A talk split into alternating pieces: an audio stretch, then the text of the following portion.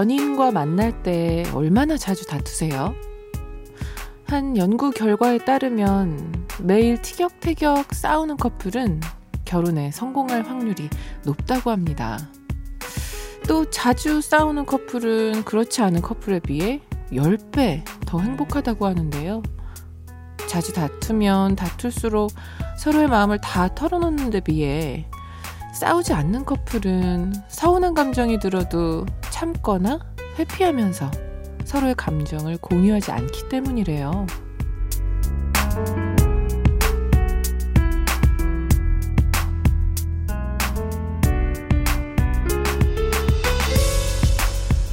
싸우지 않는 것도 중요하지만 그보다 더 중요한 건 감정을 솔직히 털어놓고 서로의 마음을 이해하려는 노력을 기울이는 거겠죠? 혹시 누군가와 싸우기 싫어서 꼭 참고 있는 말이 있다면 적당한 선에서 조금만 털어놔 볼까요? 안녕하세요. 여러분께 보내는 105번째 반편지. 저는 김이나입니다.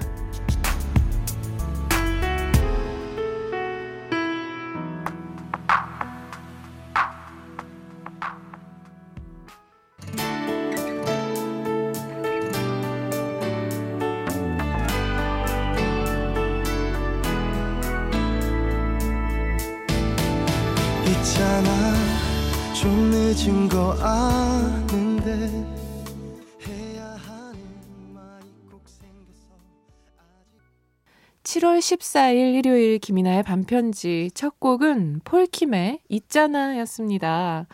오, 저 오프닝에 소개해드린 내용에 따르면요.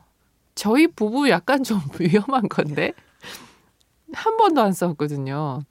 그러니까 약간 티격은 한 적 있어요. 근데 티격에서 태격은 오지 않았어요. 제가 일방적으로 뭐라 뭐라 한 적이 있는데 그게 언제였냐면 제가 땡땡 크래프트라는 게임을 되게 좋아해서 그걸 하는데 한번 자기도 배워보고 싶다고 배우는데 너무 못하고 못 알아듣고 적을 쳐야 되는데 저를 치고 앉아 있고 막 이래가지고 내가 와 뭐라고 막 도대체 뭐 무슨 뭐 갑자기 아무 상관없는데 그 그분이 나온 학교를 겉 그 들먹이면서 무슨 대학교 나온 거 맞아? 뭐 이거 하나도 못해 아무 상 그게 무슨 상관이야? 이러면서 주눅 들어갖고 그게 제가 좀 정말 진심으로 화가 나 본 순간이고 싸운 적은 없어요. 아 근데 그러고 있는 건가? 혹시 서운한데 말 안 하고.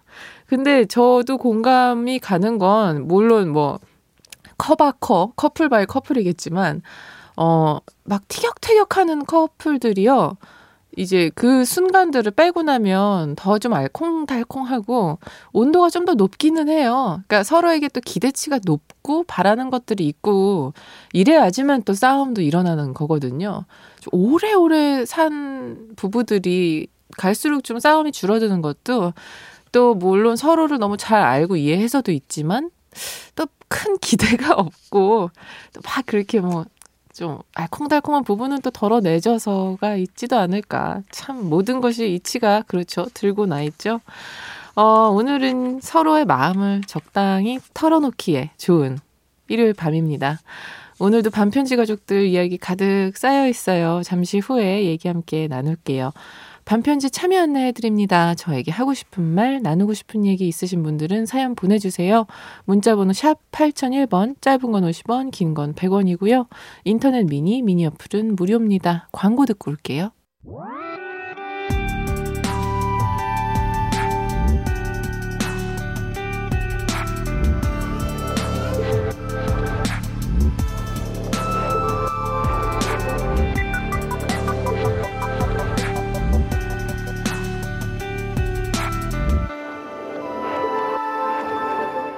나의 반편지.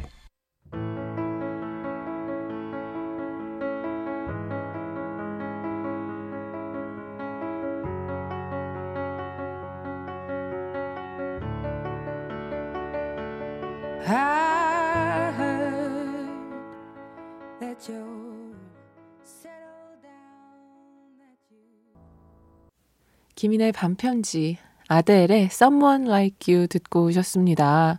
쌓여있는 사연들 좀 만나볼까요? 3193님. 방학하고 온전한 새벽을 즐길 수 있어 행복한 불나방입니다. 요즘 반편지는요, 저의 일상의 지지대가 된 것 같아요. 토마토 키울 때 줄기가 잘 올라가라고 지지대에 꽂아주잖아요. 반편지와 밤디가 딱 그 지지대 같아요. 밤이든 낮이든 반편지를 들으며 하루들을 키워나가기 위해 노력하고 있습니다. 오랫동안 편지 써주세요. 해주셨어요. 와, 토마토 키운 거 그냥 스스로 취미로 또는 그냥 키우시는 건가요? 저는 학교 다닐 때 초등학생 때 그 생활 시간이었나 그게 뭐 어떤 암튼 무언가 과목에서 토마토 키우기 실습을 해야 돼서 키웠는데 너무 신기했었던 기억이 있어요. 그 난생 처음 생명체가 자라나는 걸 볼때 기분. 근데 토마토 이전에 콩나물이 있었네요. 와, 콩나물 쌀기 그 비커에 이렇게 담아서 물솜, 솜에다가 이제 물 적셔가지고 거기다가 처음에 이제 씨를 뿌려 놓으면 거기서 이게 발화가 되기 시작하는데 와, 그때 그거를 몇 시간을 가만히 바라본 적이 있어요. 그러면서 그러면은 이게 실시간으로 약간씩 탁 움직이는 게 보였었거든요. 그렇게 오랫동안 보고 있었다는 얘기잖아요. 그래서 진짜 엄마가 제 뭐 이상한 거 아니냐고 할 정도로 오래 보고 있었는데 이게 너무너무 신기했었던 기억이 나요. 아무튼 제 기억도 참 신기하고 즐거운 기억이었는데, 어, 그런 줄기 잘 올라가는 지지대 비유를 해주시니까 더 반갑고 행복합니다. 감사해요. 수진님께서는요, 반편지에 처음 신청곡 써봐요. 제 인생에서 가장 큰 의미를 가지고 있는 노래를 꼽아보라고 한다면, 저는 주저없이 이적의 같이 걸을까를 꼽아요. 고등학교 시절 정신적으로 무너져 있던 시기에 우연히 이 노래를 듣고는 정말 밤새도록 울었는데요. 그 뒤로부턴 쉬는 시간마다 PMP에 저장해둔 이 노래 영상을 보면서 그 다음 한 시간을 그 다음 하루를 버티곤 했습니다. 이 노래가 없었다면 그 시간들을 어떻게 버텼을지 상상도 안 될 정도예요. 한창 힘들 때는 같이 걸을까 반주만 들어도 눈물이 났는데 이젠 그러지 않는 걸 보니 저 잘 버텼나 봐요. 우린 이미 오래 먼 길을 걸어온 사람들이니까 모두 힘내요. 와. 인생의 가장 큰 의미를 가지고 있는 노래로 같이 걸을까를 꼽는다는 사연을 이적 씨도 들으신다면 정말 기쁠 거예요. 음악 만드는 사람들이 아, 그럼에도 불구하고 다시 한번 초심을 가질 때가 바로 이런 이야기를 들을 때거든요. 그런 이야기를 들었어요. 이게 뭐 사상이 어떤 정치가는 사상이 없이 사는 삶은 무의미하다. 그것은 이게 지표가 없이 떠다니는 것과 똑같다 라는 얘기를 했었고 또 어떤 문장가는 어, 이렇게 내 머릿속에 새겨두는 그런 말 하나쯤은 있어야 된다라고 이야기를 하는데 음악도 그런 역할을 해줄 수 있는 것 같아요.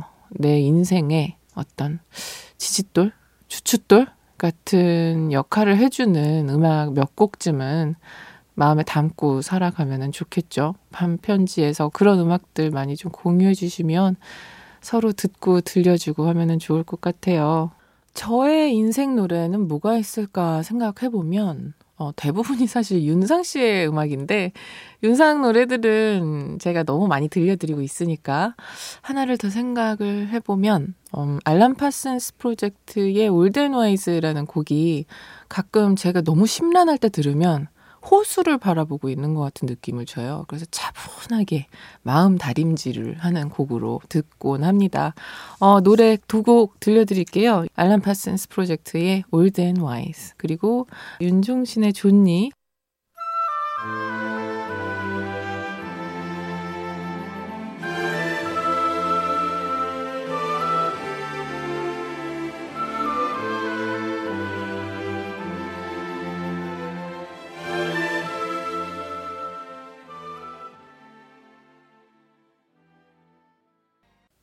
윤종신의 좋니, 이어서 Alan Parsons Project의 Old and Wise 듣고 왔습니다. 사연 계속해서 만나볼게요. 한솔님, 안녕하세요. 저는 29살에 부천에 사는 사람이에요. 아무것도 하고 싶지 않은 날 아무것도 안 하다 문득 생각이 나서 이렇게 사연을 보내요.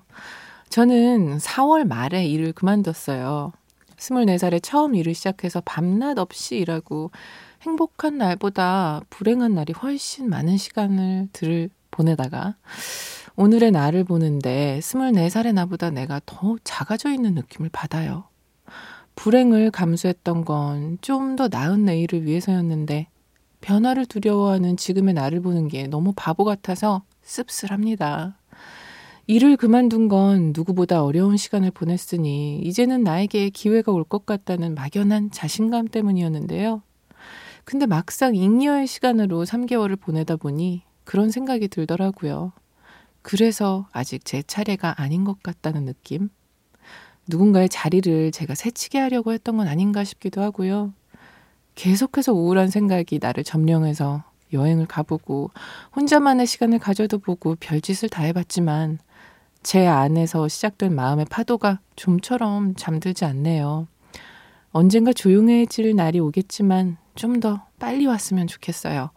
내일이면 좀 더 나아질 수 있을 거라는 믿음이 점점 사라져가는 지금, 이제는 변하지 않는 오늘의 나와 안녕을 하고 싶습니다. 밤뒤 내일은 꼭 오겠죠?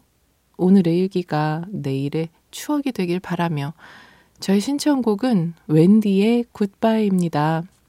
아, 와, 근데 이것 보세요. 3개월을 보내면서 드셨다는 생각이 얼마나 값진 깨달음인가요? 그게 맞는 생각이든 틀린 생각이든, 어, 이게 아직 내 차례가 아닌가 하는 것은 뭔가 어떤 마음이 그냥 아이처럼 왜 나는 지금 안 되고 있지 하면서 그 탓을 밖에서 찾는 게 아니라 아, 지금 내가 무언가가 조금 잘못 생각하고 있었나 하면서 그 화살을 내 쪽으로 돌리는 거잖아요.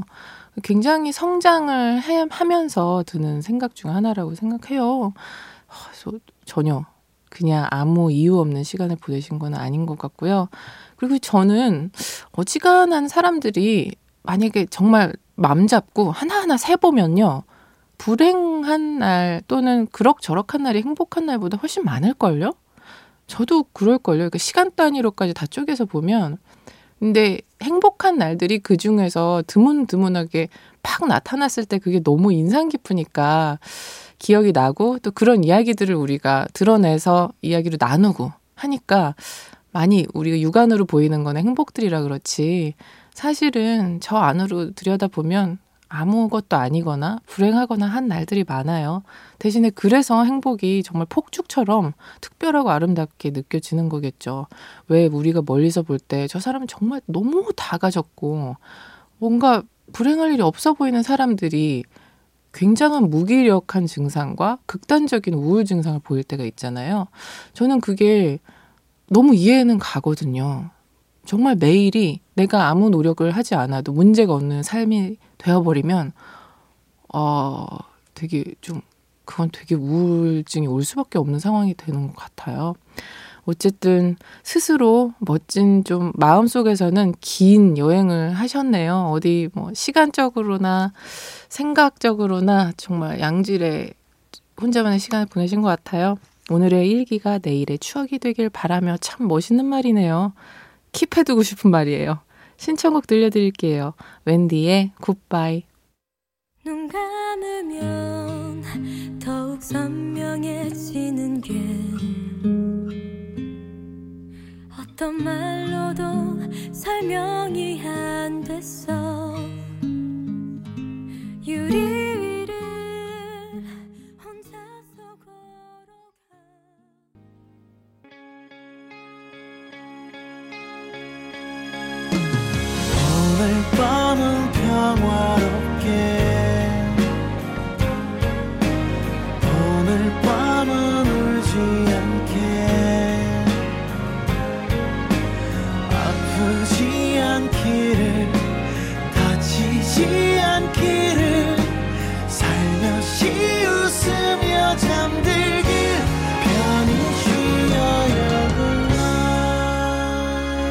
전하는 내 마음속 이야기.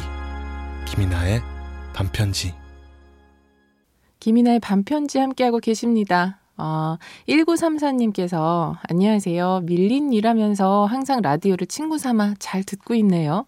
오늘은 모처럼 공방 문 닫고 편안하게 청취하는데요. 지금쯤 열심히 환자를 돌보며 열심히 일하고 있을 딸에게 화이팅 문자 보내고 싶습니다. 우리 딸 화정아 화이팅! 아, 지금 제가 좀 시간차를 두고 문자 읽고 있는데, 아, 따님 또는 1934님이 이 얘기 꼭 들었으면 좋겠어요. 아, 참. 우리 일요일에 밀린 편지 읽는 시간이 있다라는 거 많이들 아셨으면 좋겠는데. 아시겠죠? 아실 분들은? 공방 하시는구나. 저 공방에 대한 약간 로망이 있는데. 아직 한 번도 가보진 못했는데, 제가 요즘 1년 안에 는 프랑스 자수를 꼭 배워보고 싶은데 제 양말들에 제가 직접 술을 놔보고 싶거든요 티셔츠들이랑. 그런 거 이렇게 약간 좀 손으로 무언가를 하는 데들 공방 이런 곳에 대한 좀 로망이 있어요. 어떤 거 하시는지 되게 궁금하기도 하네요. 박시훈님 어젯밤 첫사랑이 꿈에 나오더군요. 꿈에서 그 사람이 내게 자신은 잘 살고 있다며 너도 잘 살고 자기를 잊으라고 했어요.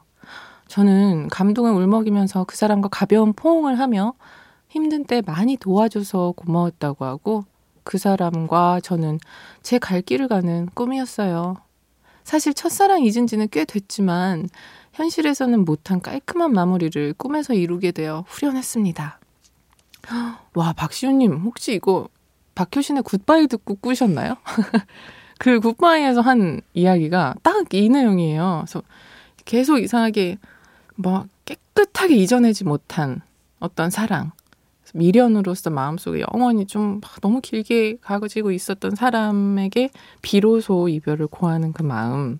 와, 그걸 꿈에서 하셨구나. 저는 꿈에 나오면은 이렇게 뭐 아련한 꿈은 꿔본 적이 없고 너무 무섭거나 너무 슬프거나 너무 말이 안 되거나 저 갑자기 또 가쁜 제 딴 얘기로 빠져 죄송한데 제가 꾼 꿈 중에 제일 황당한 꿈이 하나 뭐였냐면 딱 눈을 떴어요. 하늘이 보여요. 건물들이랑 그러니까 바닥에 누워 있는 거예요. 제가. 근데 어 뭐지 하는데 딱 깨달으면 아 나이가 지금 바닥에 붙은 껌이 된 거예요. 그래서 사람들이 발바닥이 보이는 거예요. 나를 밟고 지나가는. 근데 아무 고통도 없고 아무 말도 할 수 없어요. 제가 너무너무 무서웠어요. 그게 내가 내가 껌인 걸 인지는 하고 있고 말은 못 내가 껌이 나는 나는 김이나라는 사람인데 내가 껌이 되었는데 누가 나를 여기서 떼어가줄 수도 없고 영원히 거기 붙어 있어야 되는 거예요. 너무 너무 긴 꿈이었어요. 아, 아직도 잊지 못해요.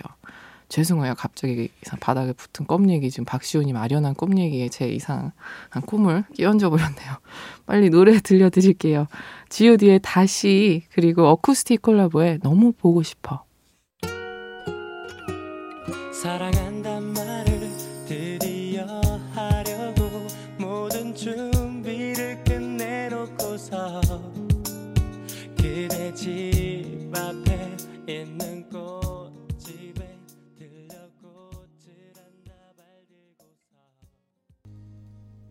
G.O.D의 다시 이어서 어쿠스틱 콜라보의 너무 보고 싶어까지 듣고 왔습니다.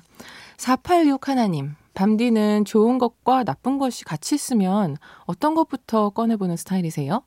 저는 무조건 좋은 것을 나중으로 미루거든요. 음식도 가장 맛있는 건 나중에 남겨두고 맛 없는 것부터 먹습니다. 그런데 친구가 그런 제 모습을 보더니 한마디 하네요. 일단 좋은 것부터 즐기는 게 좋지 않냐고요. 밤디는 어떻게 생각하시나요? 저는 사람 성향 차인 것 같은데 어, 좋은 것부터 즐기는 그런 사람들이 부럽긴 해요. 근데 저도 완전히 486 하나님이랑 똑같아요. 무조건 밀어요, 좋은 거는.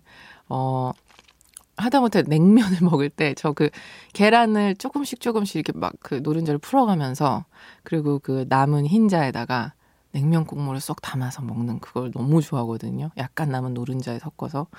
그걸 마지막에 먹기 위해 냉면을 먹는다 해도 과언이 아닌. 그리고 초밥 먹을 때에도 제가 제일 좋아하는 것은 이제 성게알 초밥인데 그걸 맨 끝에 먹어요.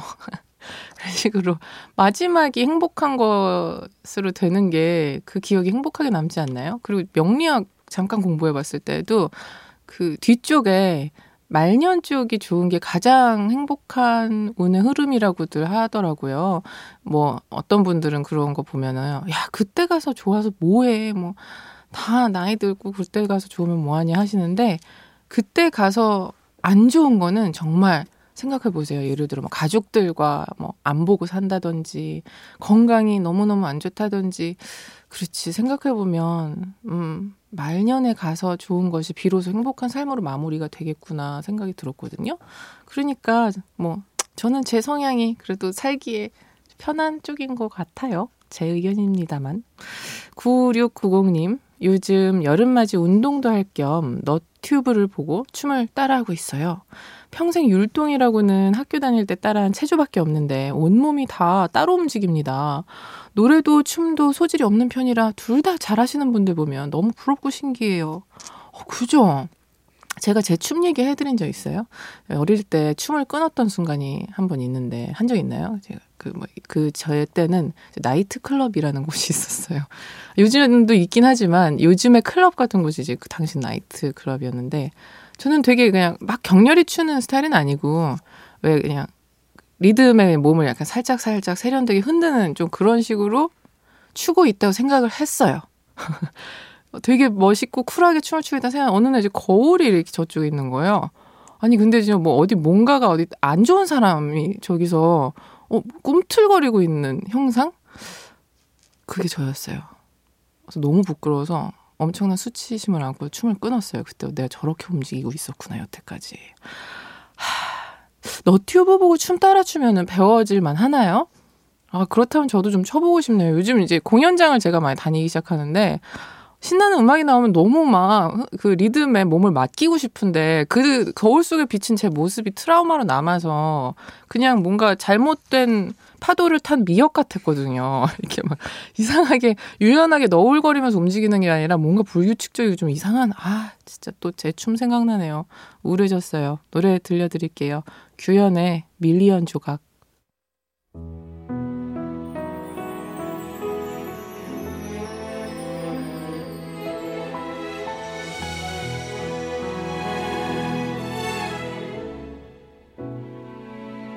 너는 왜 이토록 나를 떨리게 하니?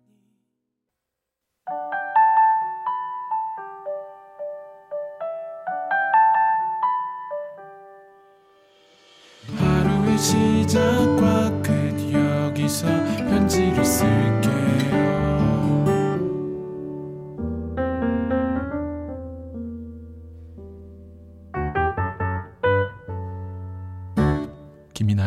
반편지 7월 14일 일요일 김이나의 반편지 끝곡으로는요 헤이즈의 We Don't Talk Together 들려드리면서 인사드릴게요. 저는 김이나였고요. 내일도 편지 쓸게요.